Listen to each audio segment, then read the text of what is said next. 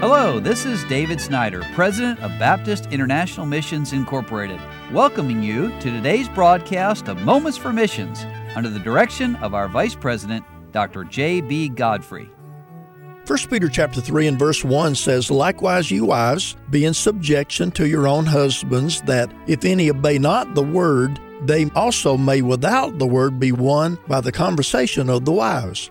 And Brother Chris War, our missionary to the military in Italy, writes these words It's amazing to me what the Lord will do when we obey His word. An Air Force family visited our church Hugo, Helen, and their son Miles.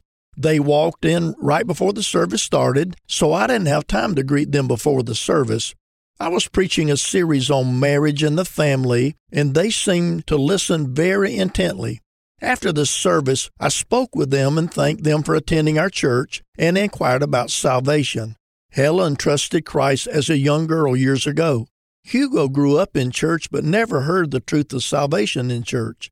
Helen spoke to her husband many times about trusting Jesus Christ as his Savior, but did not badger him. But Helen also lived in such a way that her husband could see Christ in her. I asked Hugo if I could take a few minutes and show him from the Bible what God says about going to heaven. And he said yes, and Helen came along as well. I asked Hugo what he believed he would have to do to go to heaven.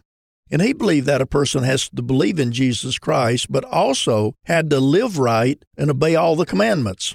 Well, as I took him through the scripture, proving that, in fact, the only way to heaven is through Jesus Christ and Christ alone, Hugo listened very closely, and I could see in his face and hear in his voice that the Holy Spirit was doing a work in his heart. And Hugo realized that even though he believed in Jesus Christ, that because he was also relying on his good works, that he would not go to heaven, but to hell. And Hugo trusted Jesus Christ as his Savior. Both Hugo and his wife Helen had tears in their eyes, and I said to Helen, I would imagine you're very happy that your husband is saved now also. And she said, Pastor, you have no idea how happy I am.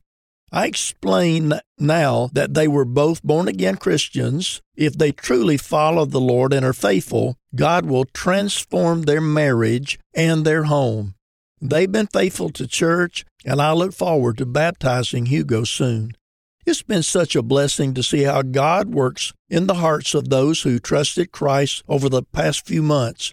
They're growing in faith, trusting God more and more, and it's very evident in their lives. Would you please pray for Hugo and his family, as well as the rest of our church people? Please pray for our family in Sicily and in America. Please pray for our military folk and their families it can be very difficult times being away, being in the military, and being away from family and from home. And so, would you pray with the war family? This letter they send out on a regular basis is called War Correspondence Reaching the U.S. Military for Christ. Aren't you glad that God has touched the hearts of some faithful Christians to take the gospel to military communities around the world? And of course, the wars are reaching our military, but they're also burdened to reach Italians as well. So, whether they're working in Italy or Germany or Spain or England or over in Korea or Japan or some other place in the world, God is using these faithful missionaries to take the gospel message of Jesus Christ. And we got it in this letter today. It's not believing in Christ and doing good works or and doing the best you can.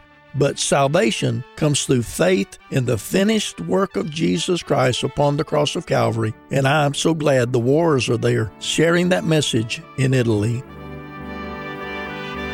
You've been listening to Moments for Missions. For further information, please write to BIMI, P.O. Box 9, Harrison, Tennessee 37341, or call us at 423 344 5050 or you can visit us online at www.bimi.org. Until next time, may the Lord richly bless you.